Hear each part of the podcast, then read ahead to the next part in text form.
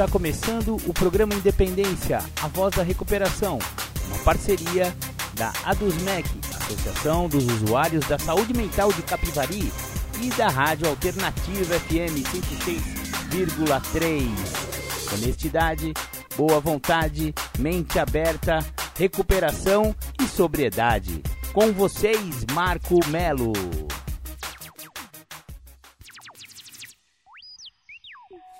Marco Melo sou eu. Sejam todos muito bem-vindos, sejam todas muito bem-vindas ao programa Independência aí do Natal, exatamente 25 de dezembro. É o programa Independência Ho Ho Ho. Maravilha, maravilha. Hoje o programa Independência vai tratar de um assunto que sempre tratamos aqui, mas nunca é demais falar sobre esse assunto que a gente vai falar, que é prevenção da recaída. Vamos fazer aí uma, uma resenha, né, de um livro que é praticamente a Bíblia da prevenção da recaída. É, aliás, esse é o título do livro de Marlat e Gordon a estratégia e manutenção no tratamento de comportamentos adictivos. Espero que vocês gostem aí e vamos aproveitar o Natal para evitar também o, o, álcool, né, galera? Vocês sabem que essas festas de fim de ano, espero que aí na passagem do Natal, do 24 para 25, você tenha é, segurado aí a onda, não tenha entrado nessa, nessa vibe aí de muita bebedeira e hoje você não esteja com aquela ressaca do caramba que todo mundo fica no Natal. Maravilha, maravilha. Vamos primeiro então ouvir aquela do The Flanders que fala justamente daquele alcoólico que pensa que não é alcoólico e ele só percebe quando ele se olha no espelho e não reconhece a imagem que vê é o programa Independência e o The Flanders. Um dia perfeito. Beijo no coração, até já já. Você está ouvindo o programa Independência, a voz da recuperação. Legal, você ouviu The Flanders, Um Dia Perfeito. Essa música, como eu falei na introdução do programa aí, ela fala sobre aquele alcoolismo, né? Aquele alcoolismo que não é percebido, só é percebido quando realmente chega no fundo do poço. E é o que aconteceu com o personagem desta música. Maravilha, maravilha. Hoje vamos falar sobre prevenção da recaída. É um livro muito extenso, né, galera? Não tem como eu fazer uma resenha geral assim de falar de tudo desse livro, só para vocês terem uma ideia. Ele tem quantas páginas? Ó, mais de 500 páginas, tá? Então, é, é um livro que é assim, um livro muito técnico, um livro para médicos, para psicólogos, para psiquiatras. Então eu vou tentar traduzir aí para o nosso jeitinho leigo de encarar esse assunto, né? Com não com tanta profundidade, mas vamos tentar pegar os pontos principais que o autor, né, os autores quiseram passar aí nesse livro a respeito da da prevenção da recaída, né, galera? Maravilha, maravilha. Então, ó, logo na introdução, eu acho bem bacana a gente já começar qual é a intenção do livro, né? Então vamos lá para a introdução. Em geral, é um lugar comum notar que os transtornos adictivos caracterizam-se por taxas perturbadoramente altas de recaída após o sucesso inicial do tratamento. Contudo, apenas na década passada, os pesquisadores abordaram diretamente os problemas de facilitação da manutenção da mudança produzida pelo tratamento. Primariamente, sob o impacto da teoria do aprendizado social, reconheceu-se progressivamente que as intenções que as intervenções terapêuticas eficazes devem diferenciar entre a indução inicial da mudança comportamental e sua manutenção ao longo do tempo, acomodando ambos os componentes para que isto resulte em uma mudança pessoal duradoura. Ninguém fez mais para a elaboração de uma estrutura conceitual para o entendimento e estudo dos fenômenos de recaída e sua prevenção, ou foi tão feliz na tradução da análise psicológica dessa espécie em estratégias clínicas amplamente úteis, úteis em estratégias clínicas amplamente úteis do que Alan Marlett Por quase uma década, ele tem dominado a área da produção teórica e nas pesquisas sobre análise da recaída e seus determinantes. Através de suas múltiplas apresentações em convenções, artigos de periódicos e capítulos de livros, Marlett causou um importante impacto sobre a teoria, pesquisa e prática no tratamento dos transtornos adictivos, em particular o abuso do álcool. Leitores atentos dessas publicações e apresentações anteriores terão observado as sutis mudanças e acréscimos no pensamento de Marlett, à medida que ele e seus colegas avançaram em seu notável programa de pesquisas.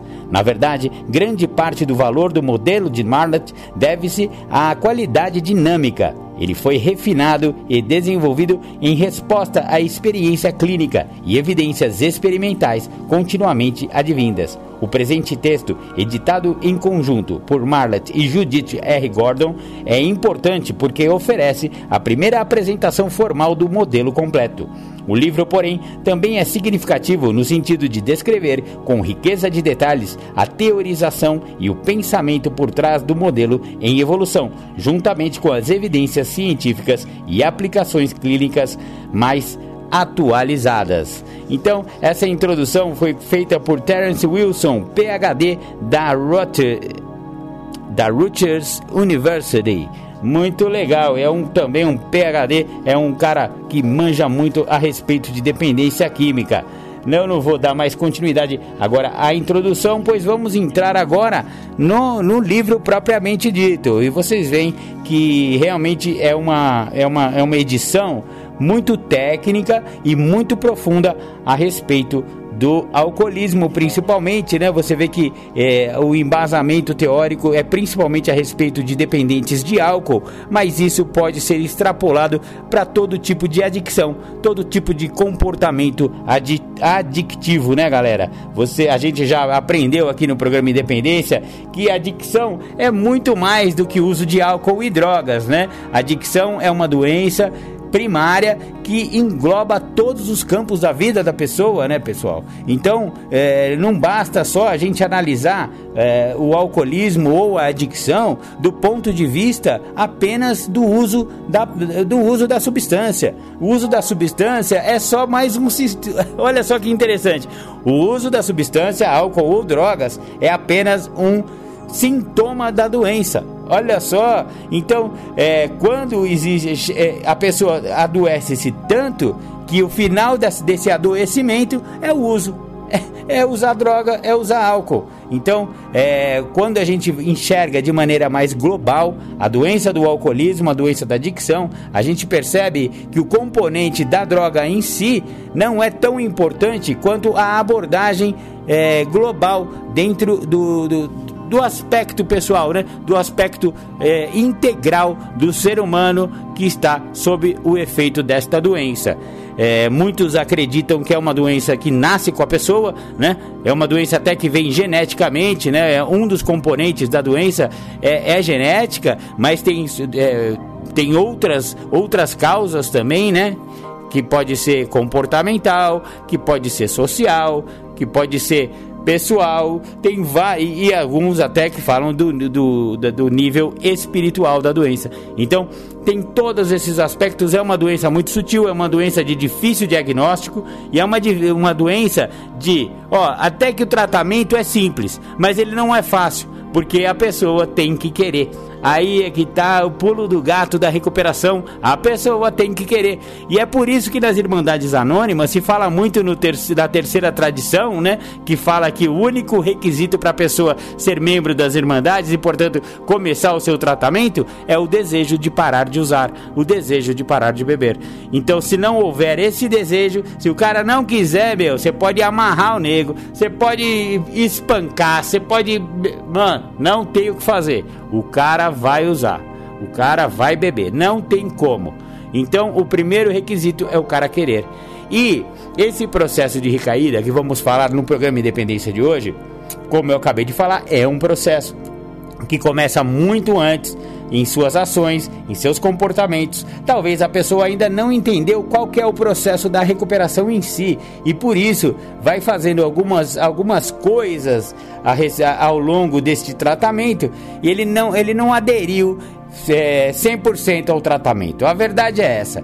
Quem recai não aderiu ao tratamento 100% ele ainda tem algumas reservas, ele ainda não está fazendo alguma manutenção do programa de recuperação no qual ele, ele, ele aceitou, né? Ele quis, porque é, ele percebeu, né? A pessoa percebe que teve problema.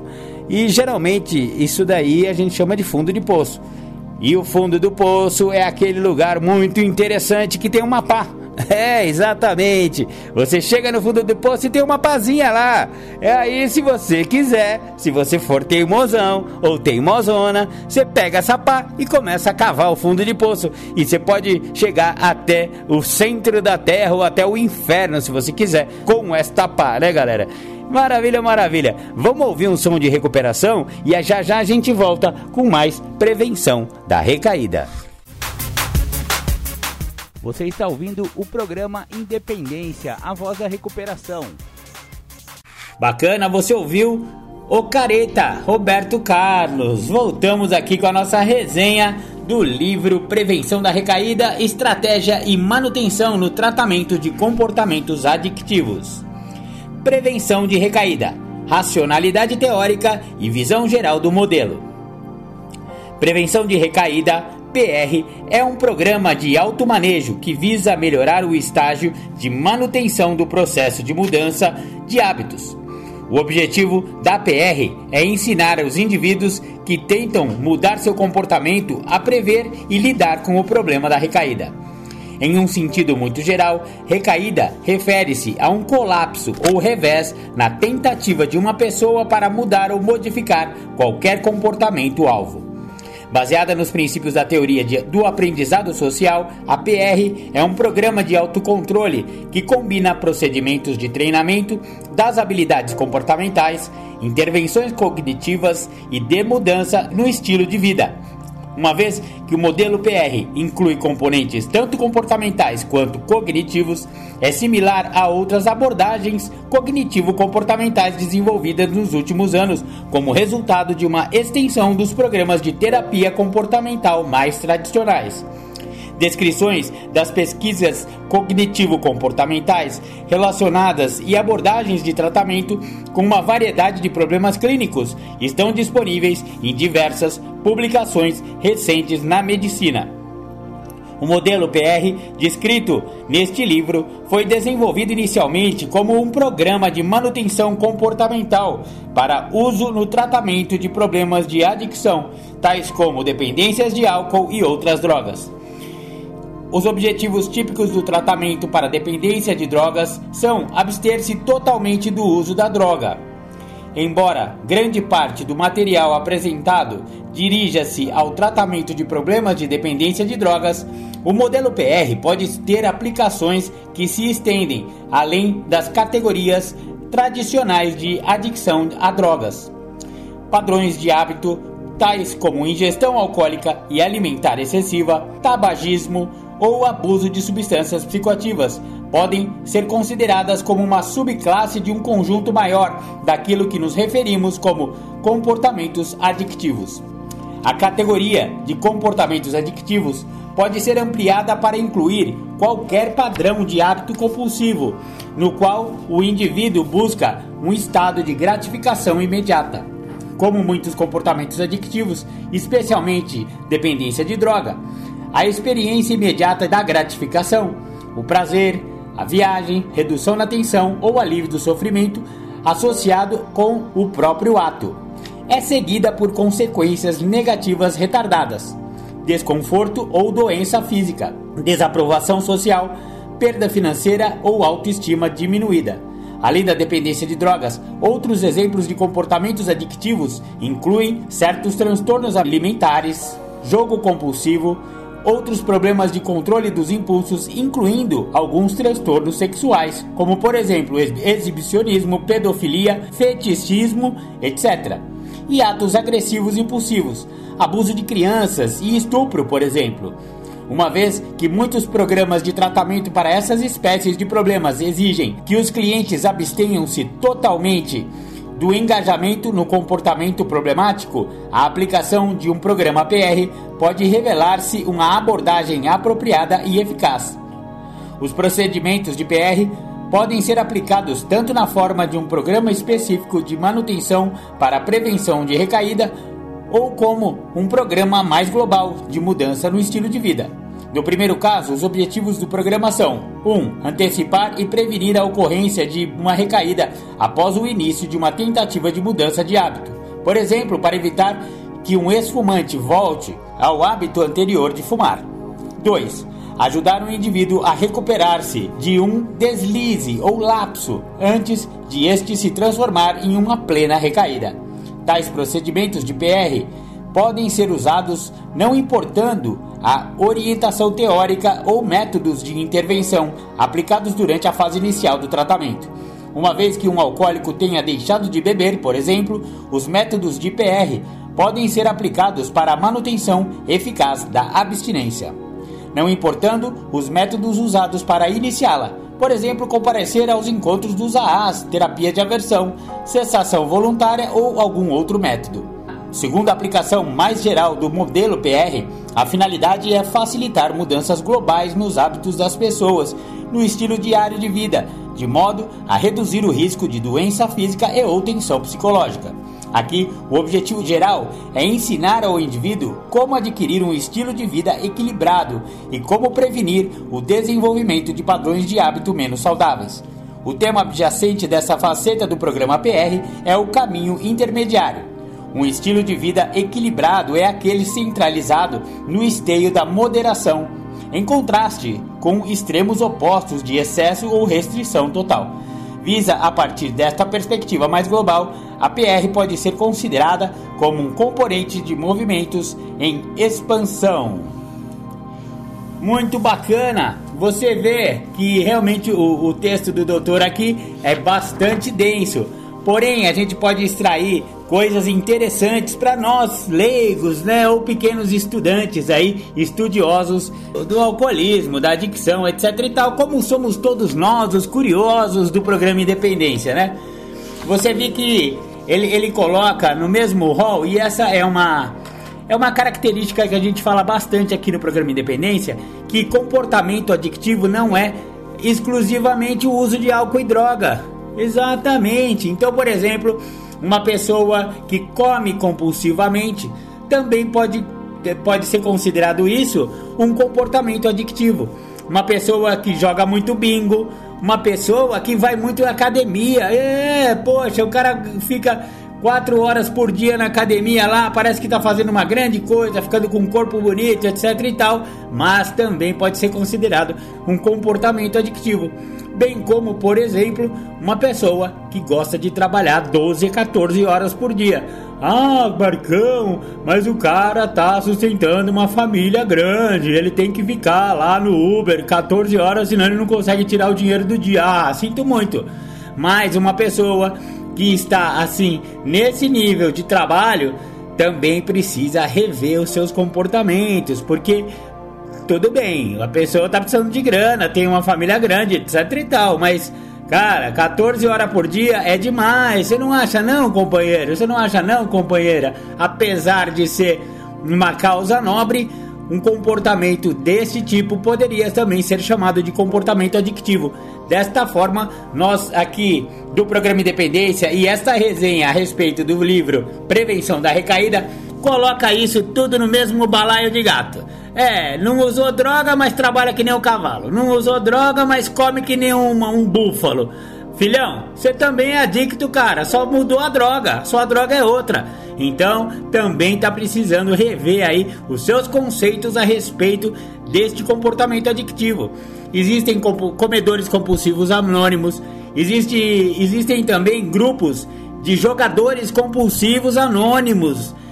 Dependentes de amor e sexo, o DASA é, codependentes anônimos. Olha, tem uma gama de irmandades anônimas para diversas outras demandas que não o álcool e a droga. E para todas as pessoas, Afinal, somos todos neuróticos no mundo neurótico. Também existe o programa de 12 Passos de Neuróticos Anônimos baseado no programa de AA.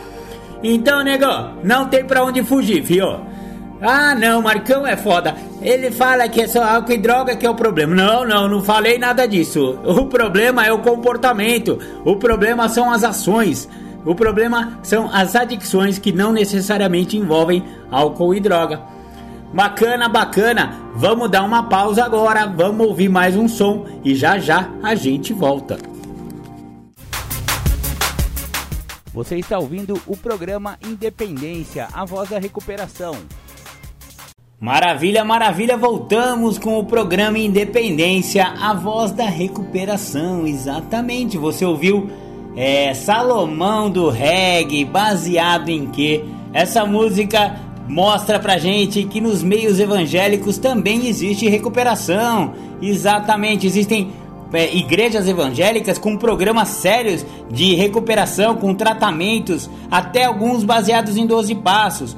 Por exemplo, é o caso da, da, da, pastoral da sobriedade da Igreja Católica. E eu conheço alguns, algumas igrejas, por exemplo, a Bola de Neve, que faz tratamentos e grupos de jovens e, e prevenção e também tratamento para adicção e alcoolismo. Procure lá seu pastor, sua pastora, seu padre, seu clérigo, seu sacerdote, ou seja lá qual for a religião que você frequenta, e pergunte se isso na sua religião também não tem um programa de recuperação, porque a recuperação não é exclusiva dos programas de 12 passos, galera. Eu falo bastante isso aqui, apesar de que o programa Independência entende que o programa de 12 passos é o mais eficaz em todo o mundo e as Irmandades Anônimas já provaram ser realmente um tratamento muito eficaz. Porém, se você quiser outros tipos de tratamento, existem dezenas e dezenas de tratamento para adicção e para o alcoolismo. Procure aí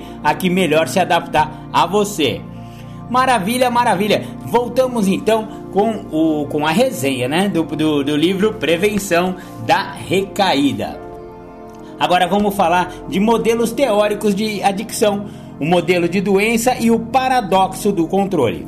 Atualmente, estamos chegando a uma encruzilhada em nossa abordagem ao entendimento e tratamento dos problemas de comportamento adictivo. Até recentemente, a abordagem primária salientava a importância dos parâmetros biológicos da adicção, como foco sobre a droga ou substância psicoativa e seus efeitos farmacológicos. Implicita que essa abordagem está na presunção de que o adicto não pode controlar voluntariamente seu comportamento de consumo de droga devido à influência subpujante das forças psicológicas internas, tais como compulsões, fissuras ou preemências irresistíveis. O fato de a sociedade contemporânea adotar esta visão é refletido nas definições dos dicionários sobre adicção. Webers, por exemplo, define a adicção como a necessidade fisiológica compulsiva por uma droga formadora de hábito. A própria compulsão é definida como o estado de ser compelido ou um impulso irresistível para realizar um ato irracional, Portanto, um adicto é, por definição, alguém que não consegue controlar seu comportamento adictivo. Será que realmente o caso de o um adicto ser incapaz de exercer controle sobre o comportamento problemático é verdade? À primeira vista, os comportamentos tradicionalmente definidos como adictivos parecem estar sob controle voluntário. Afinal, não são os comportamentos tais como beber, comer, fumar ou usar outras drogas atividades que escolhemos não realizar? O uso excessivo de qualquer substância ou desempenho excessivo de qualquer atividade que leve à gratificação imediata poderia ser visto como um problema de controle de impulso, no qual falta ao indivíduo, aparentemente, a força de vontade a ele e, portanto, é incapaz de exercer controle apropriado sobre o comportamento. Esta linha de pensamento culminou no modelo moral de adicção uma visão baseada na moralidade cristã que dominava o pensamento da área até poucos anos atrás. De acordo com esta perspectiva, alguém com adicção é alguém que falta fibra moral para resistir à tentação. No caso do alcoolismo, a sociedade rotulou o bêbado como uma pessoa a quem falta caráter moral ou força de vontade, incapaz de resistir à tentação para ceder ao álcool. A condenação moral do alcoolismo alcançou seu ápice nos Estados Unidos há cerca de um século, com a experiência fracassada de proibição nacional conhecida como a Lei Seca. Apesar das críticas recentes ao modelo moral de adicção declaradas por adeptos do modelo de doença, descrito abaixo, ainda existem muitos indivíduos em nossa sociedade que acreditam que transtornos tais como alcoolismo são resultado de falhas morais. Muitos moralistas cristãos continuam definindo a ingestão de bebidas como um ato pecaminoso. Em recente visita à seção de vinhos de um supermercado local em Seattle, descobri uma nota impressa colocada entre duas garrafas. Correção: não é doença, é estupidez. Centenas de colunas em jornais e milhões de dólares têm sido usados na exposição e combate ao abuso de drogas e ao alcoolismo. O abuso de drogas é aquilo que as pessoas infligem sobre si mesmas, de acordo com um artigo publicado no Jornal da Doença Mental. Em algumas palavras, considerando-se as consequências, é simplesmente o caso de as pessoas usarem drogas, incluindo álcool, para abusar de si mesmas. Obviamente, portanto, deveríamos admitir que o que é tão comumente chamado de abuso de drogas e alcoolismo não é doença, mas um resultado do exercício voluntário da estupidez. O registro oficial de Deus acrescenta estes fatos. Você sabe que o indigno não herdará o reino de Deus? Não se engane, nem fornicadores, nem idólatras, nem adúlteros, nem efeminados, nem aqueles que abusam de si mesmos, nem ladrões, nem mentirosos, nem avarentos, nem beberrões, nem caluniadores, nem usurários herdarão o reino de Deus. É chegada a hora do arrependimento. Após o fracasso da abordagem moral, uma abordagem menos rigorosa à adicção começou a aparecer na forma de modelo de doença. Pessoal, eu vou fazer um parênteses aqui que eu tô revoltado, cara. Para aí, para tudo, para tudo. Eu não tô falando que esse livro aqui não vai, vai ser a palavra final. Mas você vê que engraçado?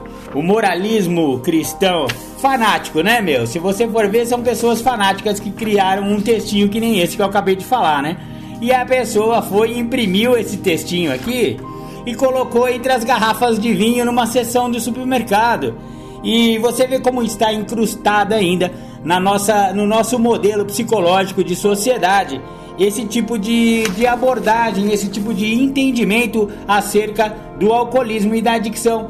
Aqui no programa Independência a gente vive falando, é uma doença, não tenha dúvida, é uma doença e tal. E o pessoal ainda fica com esse papinho furado de baba hóstia de que, ah, você é idólatra, você é adúltero, você é efeminado. Olha, ainda é presunçoso e homofóbico, né? Tá falando aqui de homofobia. Efeminado é, significa, né, meu, pessoas que têm outra opção sexual. Então coloca tudo no mesmo hall, no mesmo balaio de gato, como a gente sempre fala aqui. A pessoa que tem uma doença alcoólica, uma pessoa que é adicta e uma pessoa que tem uma outra opção sentimental, emocional e sexual. Ah, pelo amor de Deus, né, nego? Vamos parar com isso. Se você acha e aí eu acabei de falar tão bem das igrejas, né, no tratamento de doenças, mas ainda existe essa parcela da cristandade que acredita que é um desvio moral. E eu vou afirmar para vocês, galera, o alcoolismo e a adicção é uma doença primária progressiva e fatal. Pode ter fins fatais se não for estacionada, né, galera? A gente fala bastante isso aqui, mas eu achei legal dar uma parada, porque, mano, um texto desse aqui é revoltante, né?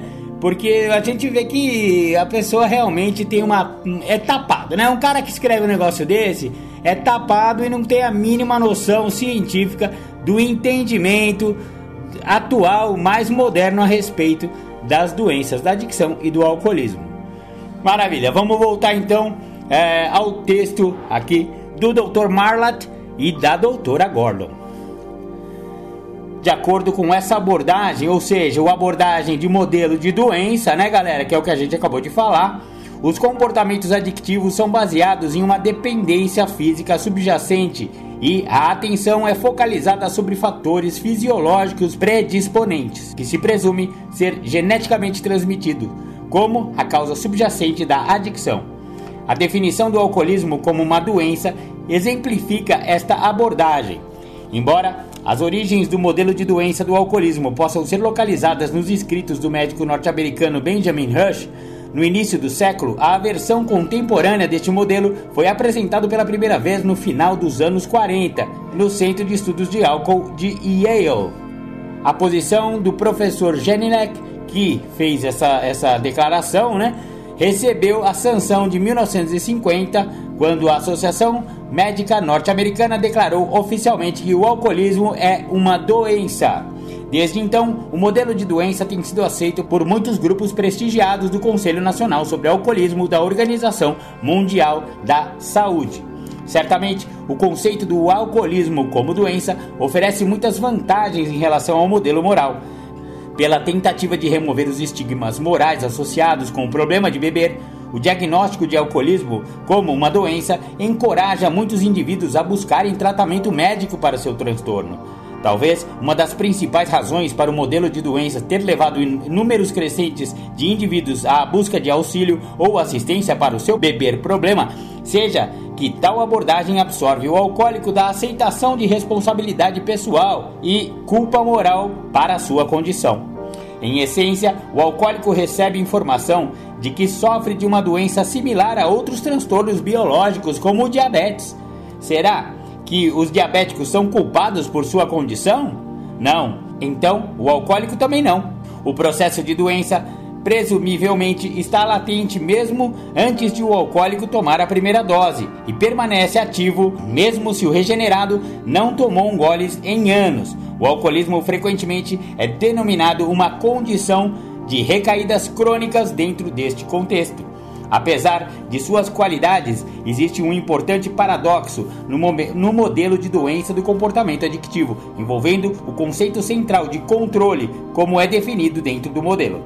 Por um lado, o modelo de doença presume que o alcoólico é incapaz de exercer controle sobre o comportamento de beber, em razão da influência vigorosa dos fatores psicológicos internos subjacentes à adicção.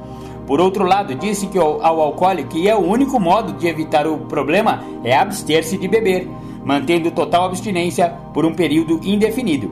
Certamente, a intenção ou compromisso de abster-se é, em si mesmo, uma forma de controle. Assim, um indivíduo pode apenas exercer o controle enquanto mantém total abstinência quanto à bebida. Sofrer recaída é perder o controle. Modelo de doença, portanto, produz uma restrição dicotômica sobre a faixa do possível resultado de tratamento.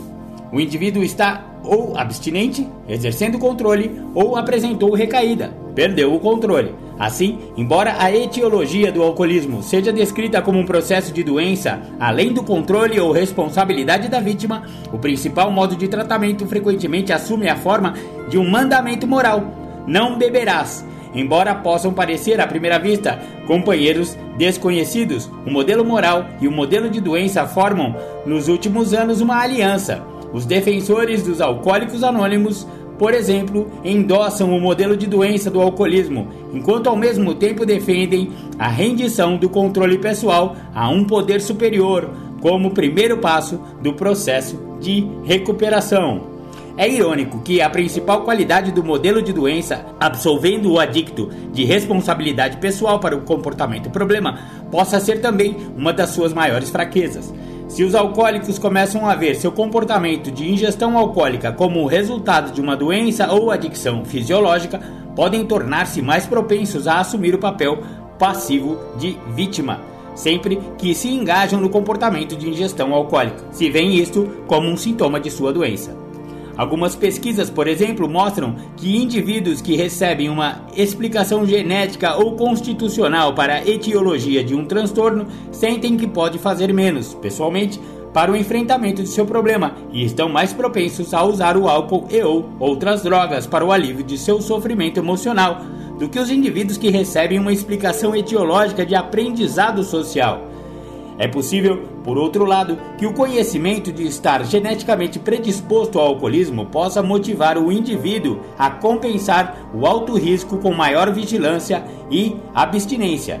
A extensão até onde a pessoa sente-se capaz de exercer o controle voluntário dentro de limites genéticos fixos, isto é, quando o espaço de ação a pessoa crê existir, é um fator significativo para explorar no trabalho com alguém geneticamente em risco. O modelo de doença pode ser efetivo na medida em que convence o alcoólico de que ele está doente, sofrendo de uma doença médica reconhecida e não mais é capaz de beber sem perder o controle. Se o alcoólico aceita este diagnóstico e concorda em jamais tomar uma dose e não faz isso, está tudo bem.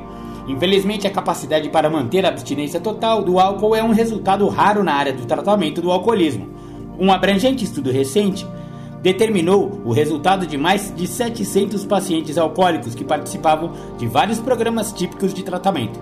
Foi descoberto que menos de 10% dos pacientes eram capazes de manter a abstinência por um período de dois anos após a alta do programa de tratamento.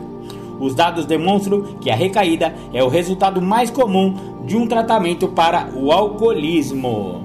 Maravilha, maravilha! É, vamos dar uma pausa aqui também, né? É, você vê que coisa interessante que foi falado agora?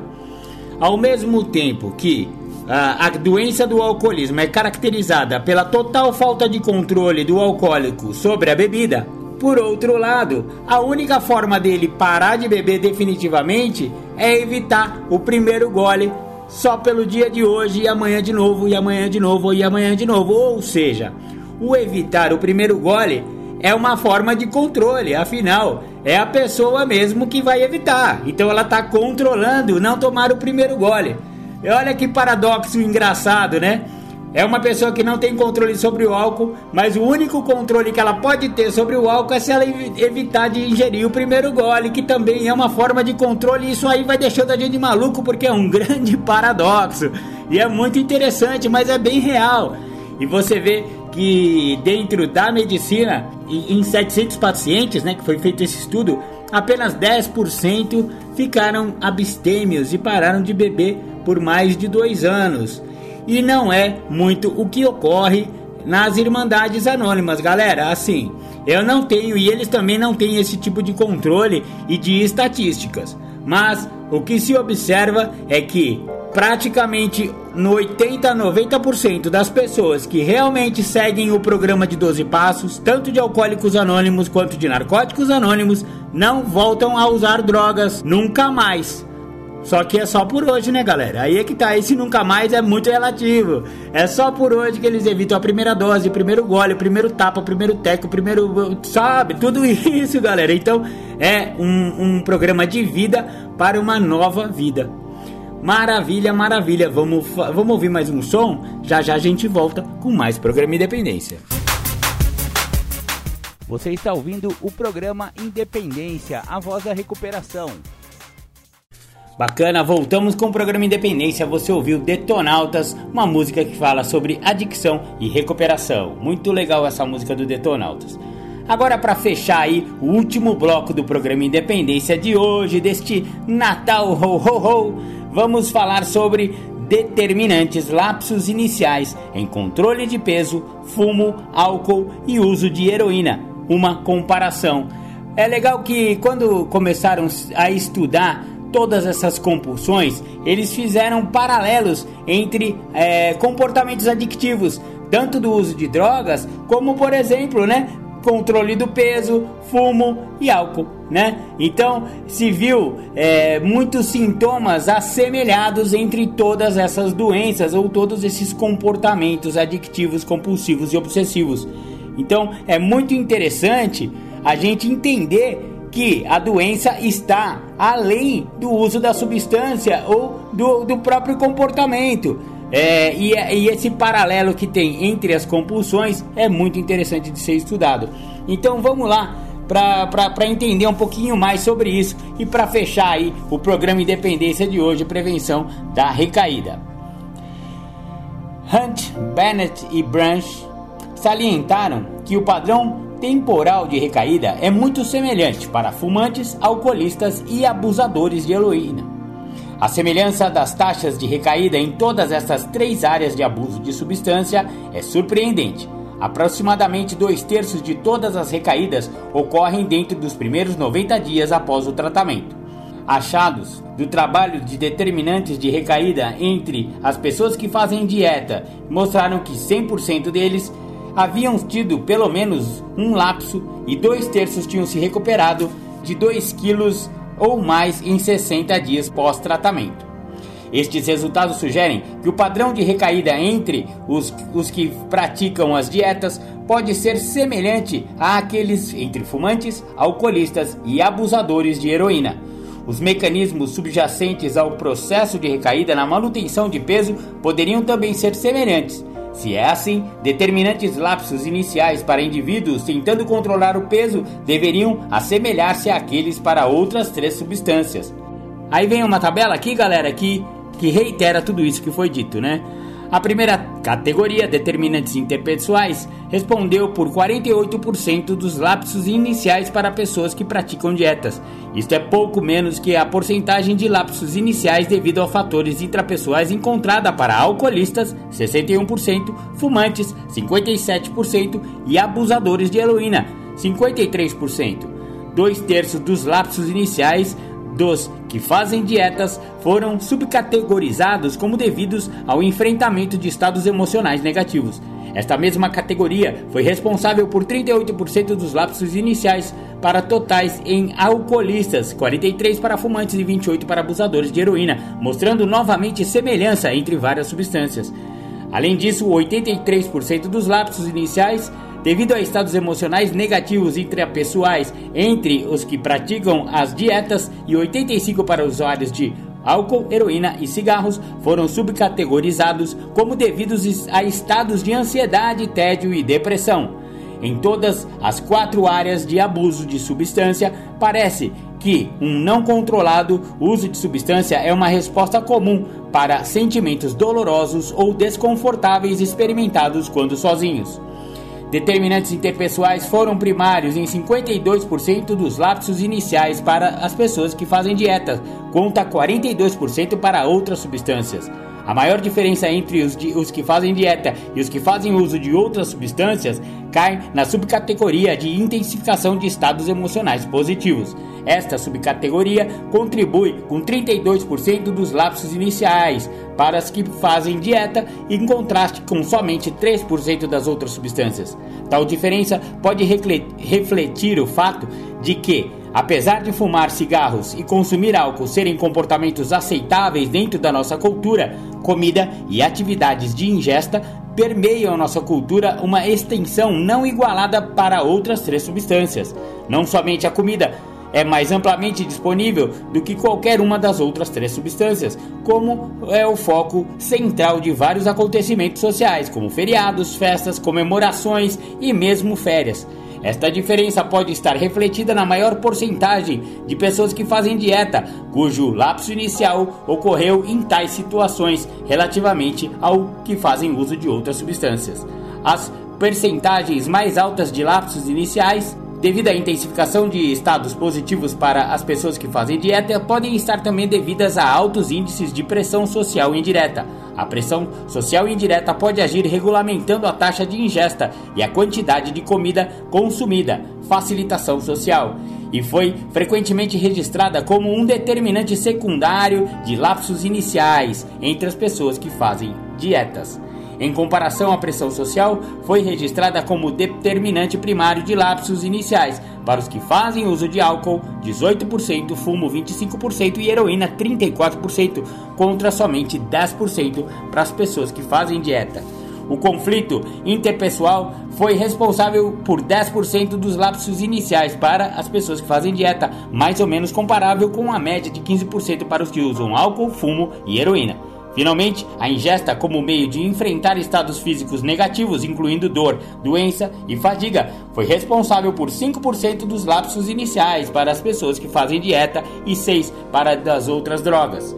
A semelhança dos determinantes de lapsos iniciais, através das quatro áreas de abuso de substância, álcool, heroína, cigarros e comida, aponta para a semelhança em mecanismos subjacentes à recaída nestas áreas e talvez nos comportamentos de consumo em geral, Apesar das semelhanças na taxa de recaída terem sido tradicionalmente vistas como evidência de processos fisiológicos subjacentes comum, Marlett e Gordon afirmam que semelhanças em processos afetivos e cognitivos poderiam alternativamente explicar estas semelhanças.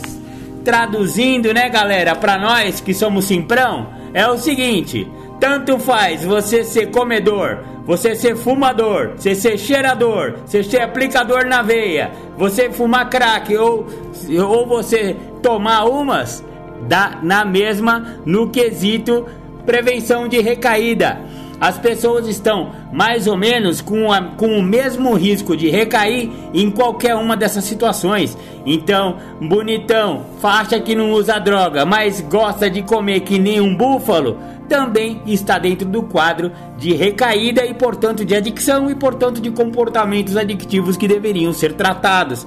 Então colocamos aqui e explicamos cientificamente, né? Esse livro explica. Eu, eu aqui no, no, programa Independência eu não pude mostrar todas as tabelas e nem todas as 500 páginas que compõem esse tratado científico a respeito da prevenção da recaída. Mas aqui está falado tudo direitinho, tintim por tintim, especificado com todas as qualificações, né? E os números que comprovam tudo isso que a gente já sente aí no mundo real, né? No mundo das pessoas normais, ditas entre aspas normais. Então, não vamos julgar a pessoa que usa droga ilícita se a gente também gosta de comer pra caramba ou exagera na cervejinha, né, galera? E é isso que o programa Independência vem falando já há muitos anos aqui. Já estamos entrando no nosso quinto ano trabalhando aí com a Rádio Alternativa FM 106,3 aí de Capivari e também com as plataformas de podcast e redes sociais do programa Independência de Marco Melo. Beleza? Eu já passei aí para você no intervalo todos os nossos contatos e tal e coisa. Sigam lá no, no, no, Instagram, no Facebook, etc e tal. Eu vou passar para vocês aí de novo todos os nossos contatos. E se você quiser trocar uma ideia com Marco Melo ou então conhecer trabalho de Marco Melo, conecta lá marcomelo.com.br. Maravilha, maravilha, vamos ficando por aqui. O programa Independência Ho Ho Ho do Natal deseja para você um feliz Natal e muita moderação. Agora percebemos que também essa ceia vasta e farta que está na sua mesa também tem que ser usada com ponderação, moderação, para não se tornar um comportamento compulsivo. Beleza, beleza, fiquem com Deus, beijo no coração. Marcão vai ficando por aqui e você vai ouvir as temáticas do dia com Julião. Beleza, fiquem com Deus, Feliz Natal a todos e um bom ano novo para vocês. Mas semana que vem, no ano novo, estaremos de, no... de volta aqui. Beijão, tchau, tchau.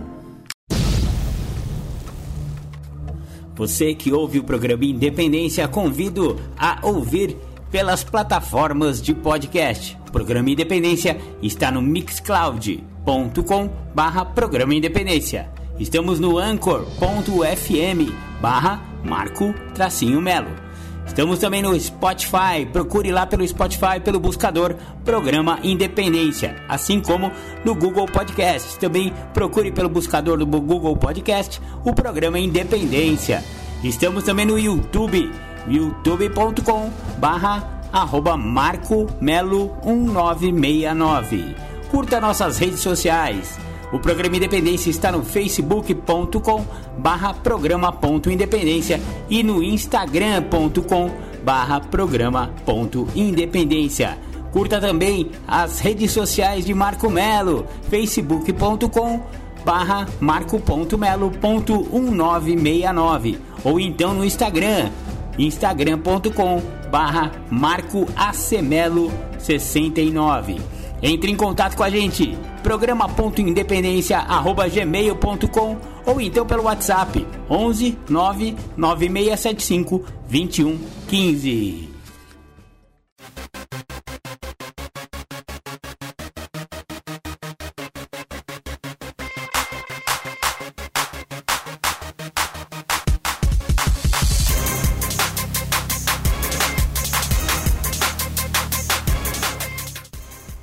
Voltamos a apresentar Programa Independência, a voz da recuperação.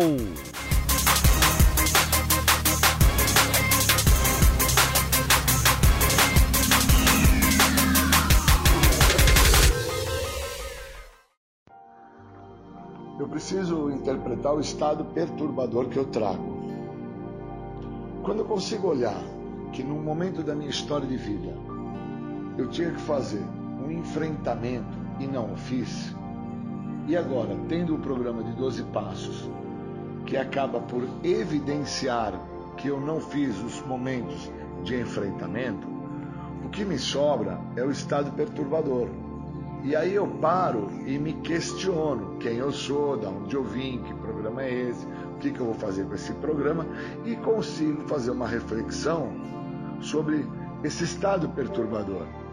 Esse estado perturbador, ele se apresenta porque quando eu tenho um quadro perturbador, quando eu tenho um quadro neurótico, é por parte do, de não ter feito o enfrentamento passado. O não enfrentamento me perturba no presente. Eu gostaria muito que a resposta no presente em relação a algumas situações, algumas circunstâncias, alguns afazeres que eu deveria ter me comprometido e executado os mesmos, que eu deveria ter os feito, não os fiz. A resposta disso me perturba agora, no presente. Da mesma maneira que Santo Agostinho traz a ideia que nós não temos o futuro, só temos o hoje, só temos o presente, e que nesse presente eu já estou sendo o futuro do meu passado, se no meu passado eu, eu passei despercebido, sem fazer o devido enfrentamento das, das situações e das circunstâncias, e agora, no presente que eu estou, que já é o futuro do meu passado, eu mais uma vez não fazer o processo de enfrentamento, o quadro de perturbação que eu vou ficar vai ser muito grande, porque hoje não tem mais cocaína, nem crack, nem maconha, nem pinga para aliviar o comportamento compulsivo e obsessivo que eu tenho, um comportamento de abuso, onde as minhas prevaricações estão em evidências. Se eu não me atento a isso, eu vou ter problemas muito maiores. Porque eu sou, no meu presente, o futuro do meu passado. E no meu passado eu era o cara que, por não enfrentar o que eu tinha que enfrentar, eu construí uma demanda de muito comprometimento dentro das minhas emoções, dentro do meu sentir, do meu agir, do meu pensar. E com isso eu fui me tornando uma pessoa incapacitada psiquicamente. Esse incapacitamento, essa grandiosidade dessa perturbação, eu consigo interpretar junto com a doença da adicção. Adicto, escravo, uma pessoa que sofre de um padrão de comportamento de abuso, e aí, se eu tenho uma quantidade de uso de droga, que o pouco que eu uso já muda a minha maneira de pensar, já muda minhas emoções, já muda o meu jeito de agir, de ser, com pouco, esse quadro perturbatório que eu trago de abuso me faz usar toda a droga que eu tenho, acreditando até que eu estaria por controlar tudo aquilo e que eu não iria precisar de mais. E aí, quando eu entendo esse estado de perda psíquica, é que eu consigo entender a neurose extremamente neurótico, extremamente comprometido. Sou um cara, sim, sou um cara que tem um quadro perturbatório, perturbo muitas vezes as pessoas que estão à minha volta, os locais aonde eu me encontro. Não entendo que estou a fazer isso por causa que tenho sintomas da neurose, da obsessão, da compulsão, do desespero em querer com que as coisas se apresentem da maneira que eu acho certo, do jeito que eu acredito que tem que ser eu preciso é, ir dando nomes. Então eu tenho amigos que por muitas das vezes os mesmos evitam estar ao meu lado porque eles acham um porre estar comigo. E deve ser mesmo um porre, porque um cara neurótico, cara psicótico, um cara que traz inúmeros problemas de fundo emocional, e agora é que eu consigo tomar contato com isso, porque não tem cocaína, não tem crack, não tem maconha, não tem pinga para anestesiar e também para me eximar da possibilidade de ser visto desta maneira, porque enquanto eu estou sobre a questão do uso de álcool e de droga, quem me olha fala que eu sou daquela maneira porque eu uso álcool e droga. Não consegue entender que, independente do uso de álcool e drogas, eu tenho outros problemas. E que esses meus problemas vieram na trajetória da minha existência. Não foi no primeiro dia que eu tive contato com a substância química que eu me torno isso que eu sou hoje. Eu já venho com isso que eu sou hoje desde o prezinho lá atrás, desde o útero. E eu tenho amigos que a dificuldade para querer se libertar no momento de vir ao mundo era tamanha que teve que ser tirado de lá com ferragens. Porque ele não queria sair, ele não queria nascer, ele queria ficar lá dentro daquele local onde ele tinha atenção, calor, amor, onde ele tinha comida fácil, onde ele não precisava fazer nada. Tinha alguém que conversava com ele, tinha alguém que passava creme na barriga, tinha alguém que é, aquecia ele, tinha alguém que cuidava para que ele não tivesse nem que ficar se movimentando muito, tinha outras pessoas que evitavam com que aonde ele se encontrava, dentro ali daquela bolsa de gestação, não fosse feijão, não fosse refrigerante, não fosse pimenta, não fosse nenhum condimento. Imagina, quem é que quer sair de um local onde está protegido, cuidado, alimentado, sendo visto. Aí me tira daquilo, cara, não tem como não manifestar neurose. Me tiraram dali. Aí eu tenho que associar isso à questão da minha drogadição. Me tiram a droga, não tem como eu não ficar neurótico. Por isso que Grove, dos Neuróticos Anônimos, ele definiu muito bem que o adicto, quando tira a droga dele, o alcoólico, quando tira o álcool dele, ele fica neurótico. E o neurótico não vira adicto, cara.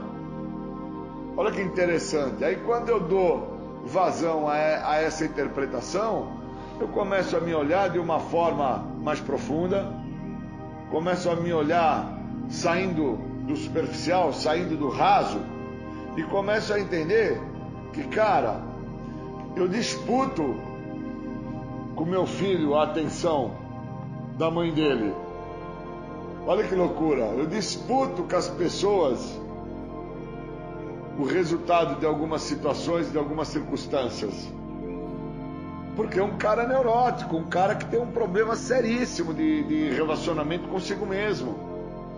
E aí, esse quadro perturbatório que eu trago, eu faço de forma extensiva em todas as áreas da minha vida. É numa reunião que eu perturbo, é dentro da escola que eu perturbo, é no meu trabalho que eu perturbo, perturbo ao estar assistindo um filme, perturbo ao estar fazendo um passeio, porque no fundo eu quero que tudo e todos corram e andem dentro do que eu acho que é certo. Porque a minha neurose me faz acreditar que o que é certo é o que eu acredito. A minha neurose me faz acreditar que eu é que tenho a saída para o que o outro precisa. Extremamente comprometido. Extremamente comprometido em relação ao sintoma que é o resultado final da minha doença, que vai ser eu chegar ao ápice de loucura.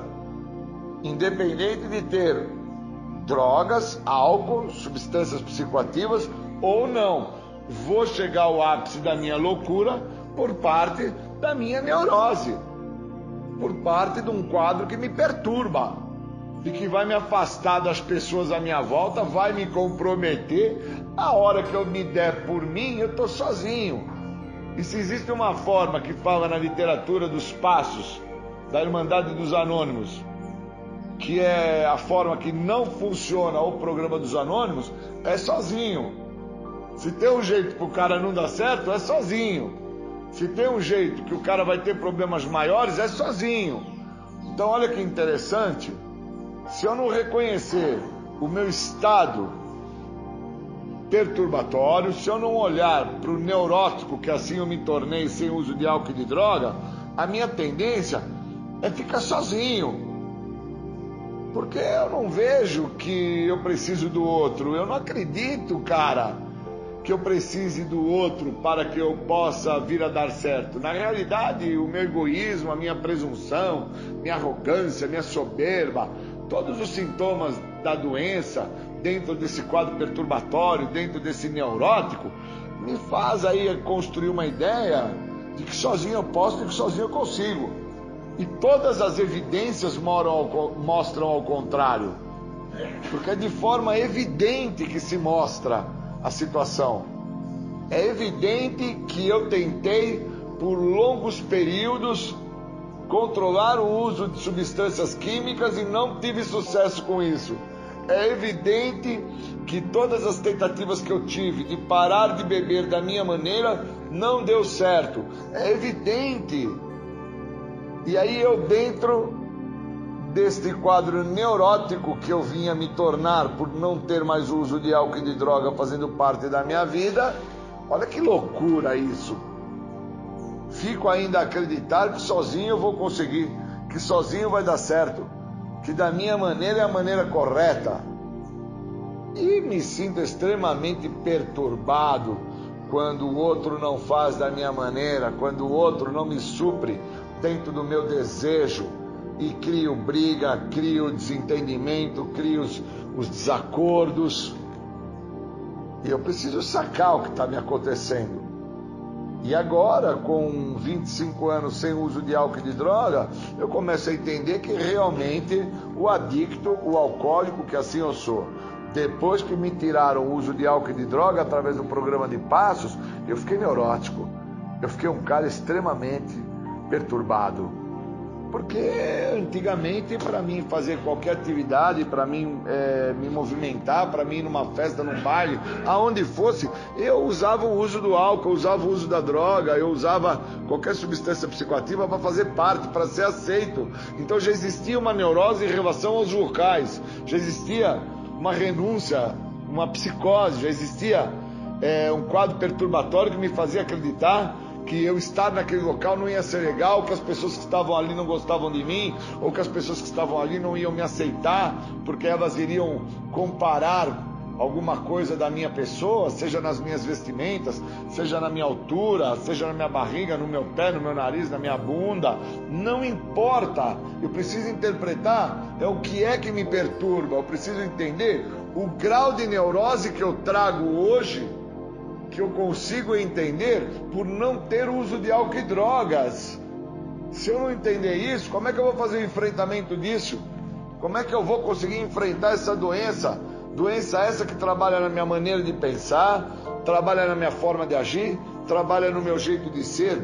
Como que eu vou enfrentar isso, cara? Trazendo a ideia que eu sou impotente, trazendo a ideia que um poder maior é que vai me ajudar, trazendo a ideia que quando tiver um sentimento ruim, eu vou entregar, vou ficar a narrar o que as pessoas acabam por trazer de narrativa como um papagaio, e na realidade sem entender o que eu estou falando, é me aprofundando dentro do que eu sou. Cara, eu tenho a doença, eu não sou a doença. Cara, eu preciso fazer com que esse programa interceda nisso que eu tenho. Eu preciso com que esse programa interaja no todo. Senão, essa situação que eu apresento da neurose, dos quadros perturbatórios, dos incômodos que eu causo para as pessoas, não vai se deter nunca, não vai parar nunca. E, obviamente, cada vez mais a exclusão social, cada vez mais as pessoas vão se afastando de mim, cada vez mais eu ficando no núcleo da doença, no isolamento. Eu isolado, cara, por parte de ser um neurótico, eu vou buscar uma saída fácil e rápida, sim, para me sentir bem onde eu estiver. Eu vou buscar substância química. Não sei quanto a vocês. Mas se tem uma coisa que está guardada numa parte da minha memória, uma parte muito seletiva que a minha mente traz, é que ao usar o uso de álcool e de drogas, o resultado é automático, é instantâneo. O bem-estar é na hora. Eu não tenho que ficar a pensar se o tênis é vermelho ou azul. Eu não tenho que pensar se está chovendo ou se está sol. Eu uso e já sinto. Então eu preciso, nesse momento, refletir sobre a neurose. Refletir, né, me aprofundar, sair do raso sobre o quanto eu ainda me encontro perturbado, sem uso de álcool e drogas e que o programa pode me ajudar. Queria agradecer. Muito obrigado. Você está ouvindo o programa Independência, a voz da recuperação. Bom, queria agradecer pelo convite para falar sobre expectativa, falar sobre frustração, falar sobre negação, para entender a parte que me falta. Dando continuidade, eu preciso sacar que quando eu crio uma expectativa e não entendo que essa expectativa é de ordem irreal, ela não é tangível, ela não é alcançável, pois essa expectativa que eu tenho é sobre o outro, querendo com que o outro atinja o que eu sei que é bom e o que é certo para ele atingir. Quando eu consigo ter essa percepção e consigo compreender que cabe ao outro querer atingir esse fator de mudança, não cabe a mim ficar criando uma expectativa irreal sobre o resultado final que cabe ao outro. Eu consigo, nesse momento, quando eu consigo me libertar dessa condição psíquica que eu fico, que é um estado de sofrimento, entender que o adubo da expectativa é a frustração. Quando eu me frustro dentro de um fator a qual eu estava totalmente voltado dentro da expectativa que aquele fator ia dar certo, iria acontecer uma mudança, o cara ia atingir aí um grau de aprofundamento através do autoconhecimento e o mesmo não se habilita para isso, quando eu entendo que o adubo é o sentimento de frustração que eu tenho, eu consigo entender que a semente que eu jogo nisso, a qual eu faço crescer e não me permito modificar-me, é a negação. Pois aí o outro chega para mim e fala: Poxa, Julião, cara, como é que foi lá a situação do cara? Eu de bate pronto já nego, já justifico, já racionalizo, já faço uma transferência para com que esta pessoa que me perguntou sobre como foi a situação da pessoa, eu não tenha que assumir para mim, para Deus e para esse outro ser humano uma natureza exata minha, que foi ter criado uma expectativa que é algo irreal, algo que me frustrou, e como eu não gosto de lidar com frustração, então eu tomo como base a negação. E aí eu faço crescer esse processo de negação, não só naquela situação específica que foi na relação minha com aquela pessoa. Eu, a partir dali, eu faço crescer esse, esse emaranhado de negações, esse plantio de negações em todos os momentos e áreas da minha vida, em todos os locais. Toda vez que eu estou dentro de um fator onde eu crio uma expectativa, seja no meu trabalho, seja na escola, seja onde for, e a mesma não for suprida com a realização, eu naquele momento, frustrado, eu já nego novamente. Então eu aprendi desde muito cedo é, a questão de que quando eu estou dentro de um fator de negação, antes existe um motivo. Só que mesmo aprendendo isso de muito cedo, eu nunca me dei atenção ou nunca me dei a devida é, condição de entender que estar por negar é o resultado final de qualquer uma das minhas expectativas não realizadas. Estar por negar na situação foi a forma que eu encontrei desde muito jovem, a não ter que assumir quem eu sou, a não ter que lidar com o que eu faço para a minha própria pessoa de negativo. Então eu nego a realidade a qual o outro está me trazendo uma oportunidade para que eu me transforme. Então, quando as pessoas, de uma certa maneira, criaram expectativas sobre o Júlio e o Júlio não supriu a essas pessoas realizando essas expectativas, naquele momento essas mesmas não tinham percebido que o adubo a qual elas colocaram na história de vida delas foi a frustração. Só que não foi só um adubo frustração, foi um adubo com complemento, chamado negação. E aí as pessoas negavam uma realidade que era o que me faltava. Não faltava a elas, faltava ao Júlio. Então aquilo que me falta, que é conhecer quem eu sou, entender a minha falta de limites, entender a perda de acolhimento, entender que eu sofro de falta de aceitação, que eu sou um cara que eu não lido bem com responsabilidades ou maturidade, que dentro de um todo eu tenho e trago falta. Me falta algo. Então, dentro disso que me falta, o outro vinha para mim trazendo dele uma expectativa que era algo irreal, que eu não sabia que era um fator de expectativa que ele trazia, a qual ele almejava que eu fosse me tornar um bom profissional, um cara bom na escola, um cara bom na faculdade, que eu fosse me tornar um bom pai, um bom filho. E essas expectativas cabiam só ao desejo imaturo de ser feliz do outro para minha pessoa. Eu mesmo não iria nunca realizar essas expectativas do outro. E isso nada mais era do outro que também um fator de adubo, de frustração na vida dele, porque ele também não tinha conseguido ser um bom pai, um bom filho, um bom aluno, um bom profissional. Então ele já era um cara frustrado. E dentro da frustração dele, ele trazia a semente que brotou nele, chamado negação. Então ele negava uma realidade que ele já sabia que era existencialmente presente na vida dele, que ele não tinha se realizado. E aí eu, pequenino, era dotado da oportunidade do crescer no processo, né? Porque desde pequeno eu venho trabalhando, querendo ou não, a vontade do outro, buscando realizar a vontade do outro, estudar através do que o outro acha que seria bom para mim estudar, me formar no curso que o outro achava bom, que era legal eu me formar, né?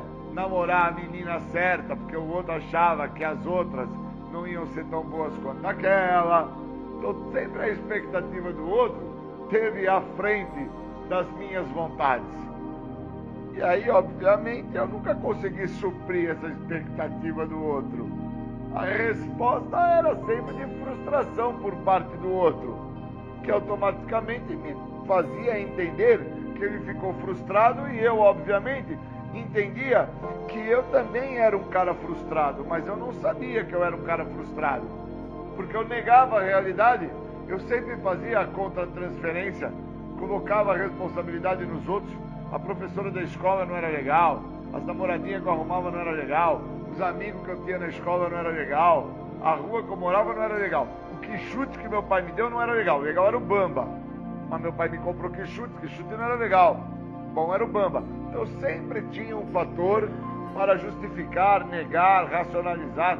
Sempre tinha algo a qual o programa tenta me esclarecer e eu nunca tinha dado a devida atenção, nunca tinha dado a devida percepção, que é o nome, não é atenção, é a percepção. Nunca tive esse fator de percepção aguçado, interessado em tentar entender-me como que eu chego ao estado de desespero em vida e encontro no uso de álcool e de drogas uma forma de anestesiar esse estado de desespero.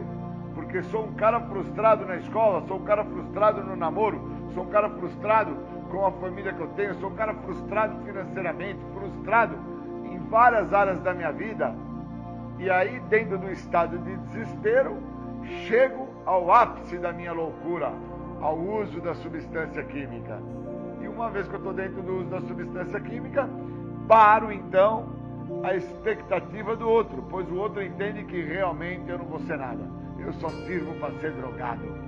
E aí o outro passa então a negar definitivamente que ele, dentro da sua expectativa construída e até direcionada para minha pessoa desde muito jovem, desde pequeno, foi um dos muitos que me trouxe a possibilidade de não me ver frustrado, porque ele queria que eu fosse aquilo que ele achava que era certo. Obviamente, eu tentando viver e fazer pelo outro, eu deixava de tentar fazer e viver por mim. Então, obviamente, eu não tinha a opção de vontade própria, eu só tinha vontade do outro. E dentro da vontade do outro, eu acabei fazendo justamente também o que o outro, por vontade dele, quando me apresentou o uso da maconha, o uso da cocaína, o uso do crack, o uso do álcool, eu assim eu fizesse. pois o outro me trouxe algo, me mostrou que esse algo era legal, uma vez que eu usei, toda aquela frustração, toda aquela angústia, toda aquela mágoa, neurose, tudo aquilo que eu já trazia de ser um cara onde eu não me realizei na vida, e isso muito jovem, viu gente? Isso não depois dos meus 40, 50 anos. Eu estou fazendo uma narrativa de quando eu comecei a usar, novo. Não tinha nem noção do tal estado de desespero que eu ia chegar, passado 20 anos usando, e o tamanho do grau de comprometimento que eu ia trazer para a minha vida, pois a expectativa que eu tinha quando eu comecei a usar era que eu parasse quando eu queria. Que eu só ia usar aquele tipo da maconha e não ia usar outro tipo de droga. Essa era a expectativa que eu tinha. Só que o adubo, que era a frustração, quando os caras saíam para sair com umas outras minas, que eles iam sair para beber ou cheirar, eu ficava frustrado que eles não me levavam.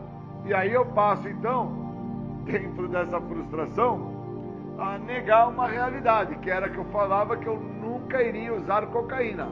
A hora que eu me dei conta, estava eu por cheirar cocaína.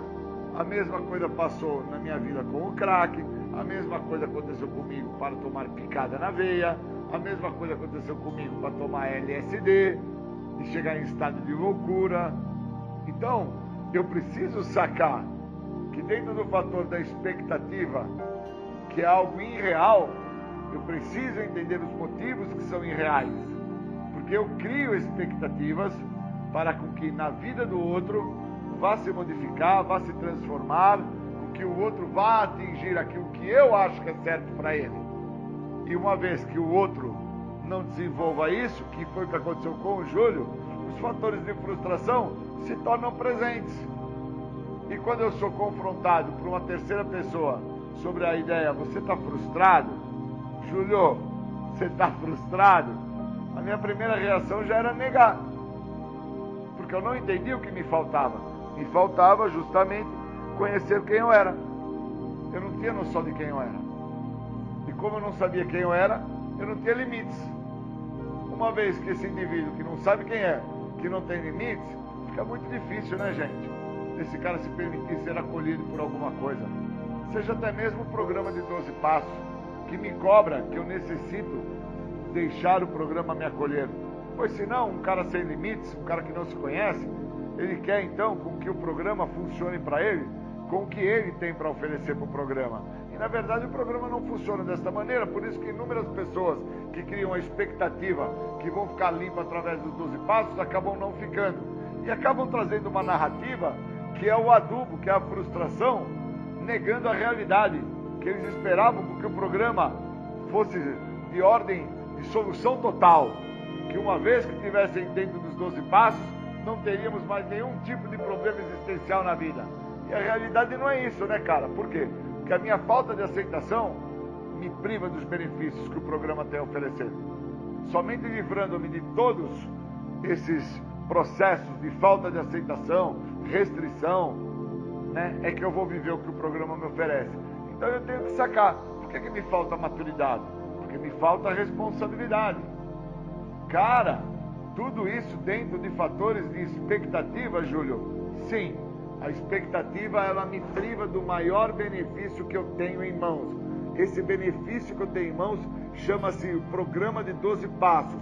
E quando eu crio uma expectativa que o programa vai ter que funcionar para mim, como já funcionou para os outros, e não entendo que o programa só funcionou para os outros, por causa que eles permitiram com que o programa funcionasse através do que o programa oferece e não através do que eu estou querendo oferecer ao programa, somente assim eu sou libertado desse segredo que tanto me escapou, que é sofrer da doença da adicção. Então é um processo, né? É um processo de continuidade, é um processo de entendimento, a qual ou eu paro esse mecanismo de defesa chamado negação, frustração, expectativa e lido com o que é real, que é o dia do hoje, e entendo o que, que hoje o programa tem para me oferecer, ou então eu não consigo desfrutar do benefício, que não é parar de usar droga, é não voltar a usar. Parar hoje, para mim, com 25 anos que eu não faço uso da droga, já nem é mais importante parar. Para mim, importante hoje é entender como não criar uma expectativa, como não me frustrar e como deixar de negar a realidade, que por muitas vezes eu ainda penso em voltar a usar, mesmo tendo 25 anos que eu não me drogo. Obrigado, bons momentos. Você está ouvindo o programa Independência, a voz da recuperação. O processo de fragilidade emocional, se visto pelo dependente químico e pelo alcoólico, quando se apresenta a fragilidade emocional, que muitas das vezes a mesma se apresenta através de uma segunda pessoa, ou uma terceira, ou um parente, ou alguém muito próximo que gosta do indivíduo. É, no meu caso, quando eu me percebo dentro de situações onde as minhas fragilidades se apresentam, muitas das vezes eu só me percebo quando o outro está mostrando para mim. E geralmente o outro me mostra quando eu busco uma saída fácil e rápida para não me ver da maneira a qual eu me encontro, frágil emocionalmente em uma situação específica. Às vezes eu estou com um problema de ordem financeira, às vezes eu estou com um problema de ordem de relacionamento interpessoal com meu primo, com a minha prima. E muitas das vezes eu já presenciei pessoas que, quando são elucidados, que estão manifestados de uma fragilidade, que eles nem mesmo percebiam que era um fator de fragilidade na vida deles, eles largam a situação onde eles se encontram, sai para fumar, sai para comer um sorvete, é, busca aí sair para fazer uma compra no shopping. E aí depois que pegam essas coisas externas e colocam para dentro deles, essas coisas não suprem, não mantêm, não compensa. E aí fuma-se o maço inteiro de cigarro, compra-se uma série de coisas que nem se vai usar, ou então busca-se através de viagens, através de gastos, até acreditar que foi bacana, mas no fundo não foi.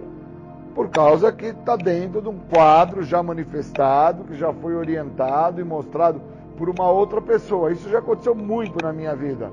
Agora não acontece mais com tanta intensidade, porque eu permito com que o outro me mostre como é que eu me encontro. Quando eu estou tendo alguns problemas de relacionamento e eu falando de quem eu sou para o outro e o outro entende que aquilo que eu estou vivendo faz parte de uma fragilidade emocional a qual eu não estou sabendo lidar, quando eu estou falando de uma questão de ordem de relacionamento, uma questão de, de amorosa, que eu não estou sabendo lidar, o outro, ao escutar eu falar como está sendo a minha maneira de me relacionar com o sexo oposto, o outro já me mostra como é que eu estou me fazendo presente àquele relacionamento. Que muitas das vezes a forma como eu estou me fazendo presente aquele relacionamento é dentro de um egoísmo que eu trago comigo, aonde eu quero que as coisas saiam da maneira que eu espero e não da maneira que o outro assim está tentando fazer com que as coisas aconteçam. E eu tenho que entender que um relacionamento amoroso nunca é de duas pessoas, é de três, é o que eu quero, o que o outro quer e o que ambos esperam. Então, como eu sou um cara extremamente egoísta, eu não quero saber dessa questão de como que o outro é, vê, como que eu vejo e como ambos esperam. Eu quero somente da minha maneira. Não é nem como eu vejo, é da minha maneira. E eu preciso ter isso elucidado para mim. Quem é que me elucida sobre isso? É uma pessoa de fora que me mostra que num relacionamento amoroso, a qual eu estou tendo alguns tipos de problema, eu estou tendo esses tipos de problema porque eu estou dentro de um abalo emocional. E esse abalo emocional é um processo de uma fragilidade que eu trago comigo em relação a uma área específica da minha vida chamada relacionamento. E isso pode estar se apresentando também numa questão profissional, numa questão é, interpessoal, com um primo, uma prima, um tio, uma tia. E eu preciso entender que às vezes eu estou sem condição socioeconômica, eu estou sem ganho, eu estou sem dinheiro e eu estou dentro de um abalo emocional, estou dentro de uma situação de fragilidade emocional porque amigos meus próximos estão me convidando para ir comer uma pizza, mas eu não tenho dinheiro para poder ir lá comer a pizza com o cara. E como é que eu vou fazer para me expressar para esses amigos que eu gostaria de estar junto com eles, mas eu não tenho dinheiro para compactuar lá, dividir, né? Rachar a pizza. E se eu estou dentro dessa situação que é também uma situação que se apresenta de fragilidade emocional e eu não entendo que eu estou dentro desta situação, porque eu não deixo com que as pessoas saibam que eu não me encontro com condições financeiras, fica muito difícil de eu sair do sentimento que está me controlando ali. Que é o sentimento de raiva, é o sentimento de negação, é o sentimento de, poxa, o mundo não está de acordo com o que eu acho que deveria estar comigo, porque eu estou limpo, estou sem usar droga e não estou conseguindo ter dinheiro para pagar uma pizza, um pedaço de pizza, para rachar a pizza com os amigos. Então eu não estou sendo uma pessoa que estou recebendo do mundo que eu acho que o mundo tinha que me presentear porque eu parei de usar droga. Caramba! Então eu tenho que entender que essa minha fragilidade emocional, que muito me perturba, que muito me, me, me compromete, me impede, essa fragilidade emocional me impede de ser quem eu sou. E eu preciso ter um reconhecimento que eu estou em alguma situação específica, seja amorosa, ou seja profissional, ou seja para comer uma pizza, ou seja onde for. Eu preciso entender que uma situação que se apresenta que eu não sei lidar, essa vai me controlar. E eu só vou saber disso quando uma outra pessoa me mostrar. Porque eu mesmo não consigo enxergar. Isso está claro para mim. Para o Júlio, está claro. Eu espero que fique claro para o outro que não consegue se enxergar.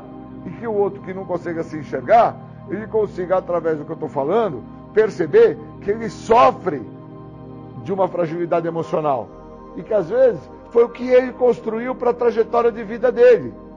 O cara teve um problema com a justiça, ou o cara teve um problema no trabalho dele, o cara teve um problema com a namorada que ele arrumou, o cara teve um problema na escola, não conseguiu se formar, e ele traz uma fragilidade emocional que só vai se apresentar para ele quando ele olhar para isso.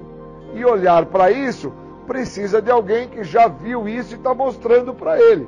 Então não adianta eu, Júlio, ter raiva do que o outro está mostrando para mim. Eu preciso entender que essa raiva que eu sinto de quando o outro está me mostrando que numa área específica, num ponto específico, eu sofro de uma fragilidade, eu, Júlio, preciso entender que isso que o outro está me mostrando é extremamente importante para mim. E eu não posso ficar fugindo disso e negando a existência desta minha fragilidade no quesito escolar, ou no quesito profissional, ou no quesito dos meus relacionamentos amorosos. Porque o tempo todo que eu fico a negar era como quando eu entrei em contato com a droga pela primeira vez. Eu sempre neguei desde a minha infância, na minha existencialidade, o obeso que eu era, o cara que não ia bem na escola, o cara que tinha inveja do meu irmão, da minha irmã, dos meus primos. Eu sempre fui esse cara. E eu encontrei uma saída fácil e rápida que, ao fazer contato com isto, me supriu todo esse processo a qual eu apresentava de fragilidade emocional em algumas áreas da minha vida que só iriam vir a se tornar problemas maiores com o decorrer da vida, porque eu tinha esses problemas que eu trouxe de inveja, de comparação com meus primos, meu irmão e outras pessoas, quando eu tinha 10, 11, 12, 13 anos de idade. E essas mesmas situações vieram a me comprometer depois que eu passei dos 30 anos de idade. E o uso do químico nesta trajetória se fez presente e anulou a possibilidade de eu tomar contato que eu tinha todas essas fragilidades. Que eu só venho a ver essas fragilidades quando eu entro em recuperação e aí eu entendo que todas aquelas pessoas alçaram voo, se tornaram médicos, dentistas, engenheiros, profissionais da saúde, todos eles tiveram sucesso na sua história, na sua trajetória. E eu não consegui obter nem sucesso e nem trajetória. Eu fiquei preso, nulo, como se eu estivesse dentro de um, uma areia movediça, sem conseguir sair da situação que eu estava, porque eu estava enfiado até o pescoço no uso da substância química. Então, todas as vezes que eu tinha algum tipo de problema que se apresentava para mim, eu usava droga. Então, eu nunca olhei os problemas, as minhas fragilidades. Eu nunca olhei que eu era dotado de fragilidades emocionais. Eu vinha tomar contato com elas quando uma outra pessoa, aonde eu me encontrava em tratamento, me mostrou que eu tinha sentimentos de inveja, de raiva, de ódio, de rancor, de ressentimento, porque o outro percebeu que eu buscava através da possibilidade de todas as vezes que eu era confrontado, eu saía para fumar cigarro, porque naquela época eu era fumante, fumante crônico. Ou então, todas as vezes que me era mostrado que eu tinha, dentro dos meus defeitos de caráter, preguiça, avareza, desleixo, eu saía de perto da pessoa e ia me refugiar em outra situação. Aí eu ia no campo jogar bola, ou eu ia, sei lá, comer uma laranja no pé de laranja, eu ia fazer alguma coisa para sobre, sobrepor aquela situação que estava sendo me mostrada. Então não é que o outro, na realidade, não prestava, que o outro estava me confrontando. Era eu que não entendia que eu sofria de uma fragilidade emocional, que o outro me mostrava, e quando o outro me mostrava, me incomodava profundamente. A primeira coisa que eu fazia era me drogar de alguma coisa. Naquele local que eu me encontrava, não tinha cocaína, crack, maconha e pinga, que era o que eu tinha antes de ter chego àquele local. Então, naquele local tinha cigarro para fumar, naquele local tinha uma laranja para comer, naquele local tinha o um campo de futebol para jogar bola. E aí eu acreditava que eu tinha saído de perto do cara porque eu tinha ido lá no campo jogar bola. Ou então, eu tinha saído de perto do cara porque eu tinha ido lá fumar um cigarro porque eu estava com vontade de fumar um cigarro. E na verdade, cara, eu tinha ido pegar o cigarro porque eu tinha sido confrontado com uma realidade, que é uma fragilidade que eu carrego comigo e que eu nunca tinha olhado que aquilo é uma fragilidade que eu não tenho habilidade para é, não temer aquilo. Ou que eu tenho como trabalhar aquilo. Então, como eu nunca tive essa sacada, vim ter essa sacada depois que eu entrei em recuperação e com os anos ficando sem uso de álcool e de droga, eu entendo claramente quando uma pessoa ela é confrontada num ponto que a obriga ela a olhar que aquele ponto é uma fragilidade emocional e que ela busca uma saída fácil e rápida. E que se ela não tivesse no local onde é um local para ela parar de usar droga, se ela tivesse na casa dela, ela sendo confrontada pela mãe, pelo irmão, pelo tio, por um empregador, por uma notícia que fosse que o, o, o governo de São Paulo mandou uma multa que ele tomou de carro, sendo que o carro não é dele, o carro é do outro, o que ele faz na hora é sair daquela situação rápida e buscar um refúgio em algo que compense, para que ele não sinta aquilo que se apresentou para ele. Essa sacada, esse entendimento, me ajudou muito a evoluir, me ajudou muito a crescer. Por isso que às vezes eu vejo que alguns amigos meus estão sofrendo de um ponto de desequilíbrio, de desequilíbrio deles, que é um ponto de uma fragilidade emocional que ele tem, e ele não percebe, e eu percebo. Quando eu percebo, eu logo me questiono: por que, que o cara está fazendo assim? Por que, que o cara está pensando dessa forma? O que, que ele está almejando? Eu fico logo dentro de uma condição de introspecção, pensando comigo, o que é que o cara está pensando? O que está incomodando ele? Será que ele sabe que tem algo que está incomodando ele? Será que ele sabe que tem algo que está forçando ele a sair para a varanja, a sair para o campo de futebol para jogar bola, a sair para fumar um cigarro? Será que ele entende isso? Ou a vida dele é do Zeca Pagodinho? deixa a vida me levar, a vida leva eu, e o resultado final vai cheirar cocaína de novo. Então essa sacada, cara, salvou a minha vida. Esse entendimento me ajudou muito, meu Deus, a entender quais são os pontos, quais são as fragilidades que eu tenho, quais são os momentos que eu posso usar o que o programa me oferece e me libertar disso através da ajuda do outro. Porque sozinho eu não tenho esse entendimento, sozinho eu não consigo ver que eu me encontro frágil em algumas situações. Sozinho eu não consigo. Eu não sei quanto ao outro que me escuta, mas na minha condição, com todos os anos que eu tenho de tratamento, eu já entendi que o programa só vai funcionar para mim como funcionou para os outros quando eu entendo como que foi que funcionou para os outros. E a maneira que os outros me falam como que o programa funcionou para eles, foi através do pedido de ajuda. Então não tem como, uma vez que eu entenda que tem algo de errado acontecendo, que muitas das vezes está acontecendo, não é nem comigo, é com o outro à minha volta. Eu não tenho mais como não pedir ajuda para uma outra pessoa, para com que essa pessoa me escute e me ajude a entender o que está se passando naquele momento. Porque o que está se passando naquele momento nem sempre está se passando na vida do outro ali, ó. Está se passando na minha. Não é do outro, é na minha, cara. O outro só me mostra o que ele não consegue identificar. Mas e na minha? Que está se passando, onde eu já consegui identificar o que está acontecendo na vida do outro, e eu estou com dificuldade, porque eu tenho uma fragilidade emocional, que às vezes está até no apego de querer ajudar o outro, sendo que o outro não está nem aberto para o tratamento. O outro quer que funcione da maneira dele. O outro quer que venha dar certo do jeito dele. E a literatura deixou claro para mim. A literatura deixou claro. Falamos e ouvimos os outros. E isso não está escrito no último passo. Está escrito no início do programa. Por isso eu tenho que dar atenção à literatura. Por isso que eu tenho que ficar voltado ao que o programa me oferece. O programa não me oferece para de usar droga. O programa já deixou claro que eu não vou ter carro, moto, barco, lanche, que eu não vou ganhar na faculdade, que eu não vou ter mulher, filhinho. O programa, ele quer que eu me liberte da doença da adicção. Um segredo que tanto me escapou. É isso que o programa tem para mim. Se eu não entender que o programa tem isso para mim, eu fico querendo pôr coisas externas. E aonde eu estou, se não tem droga, eu fico querendo pegar qualquer coisa. É o cigarro, é a laranja, é o, o, o futebol, é o celular, é o pipa, empinar um quadrado, é qualquer coisa que seja. Menos pegar o que o programa me oferece. Olhar para o Júlio e entender por que, que o Júlio quer essas coisas externas. Júlio quer fugir do quê? Júlio compreendeu que a ele, ele, Júlio, sofre de um abalo. Qual abalo? O que, que o Júlio causou para ele? Como é que foi que o Júlio fez das questões profissionais, sociais, financeiras, amorosas?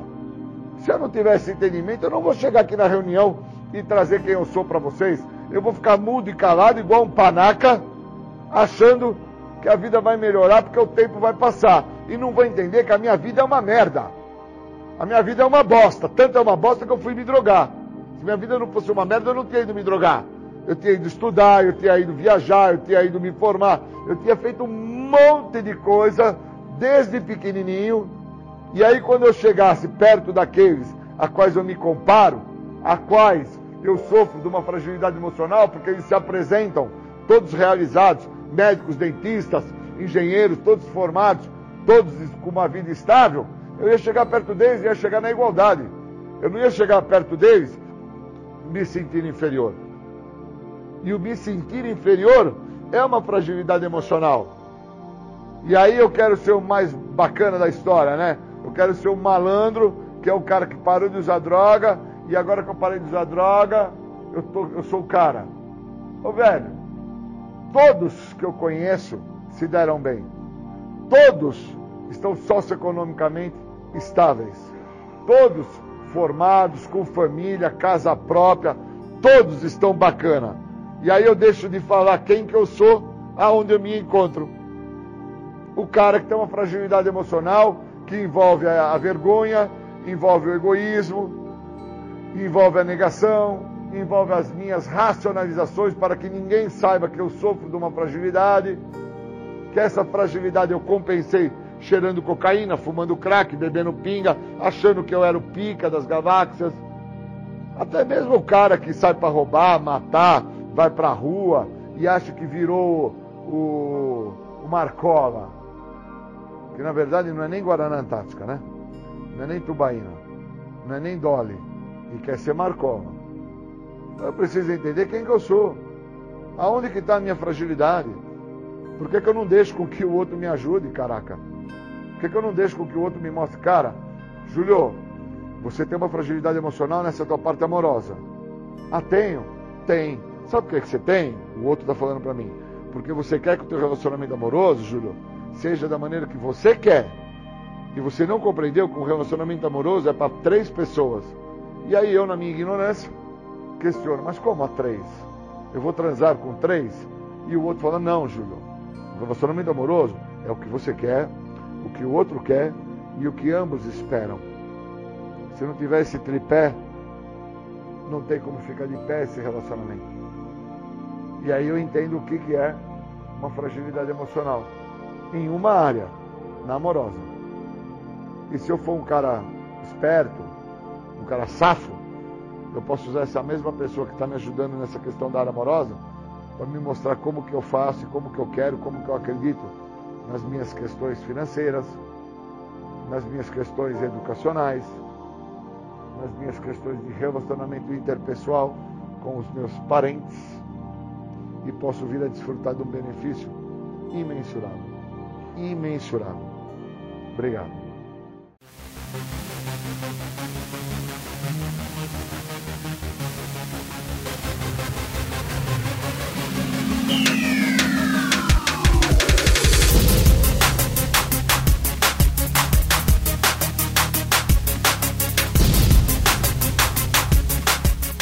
Você ouviu o programa Independência, a voz da recuperação, uma parceria da ADUSMEC, Associação dos Usuários da Saúde Mental de Capivari e da Rádio Alternativa 106,3. Até domingo que vem, com mais informações a respeito de dependência química e alcoolismo. Obrigado, até mais!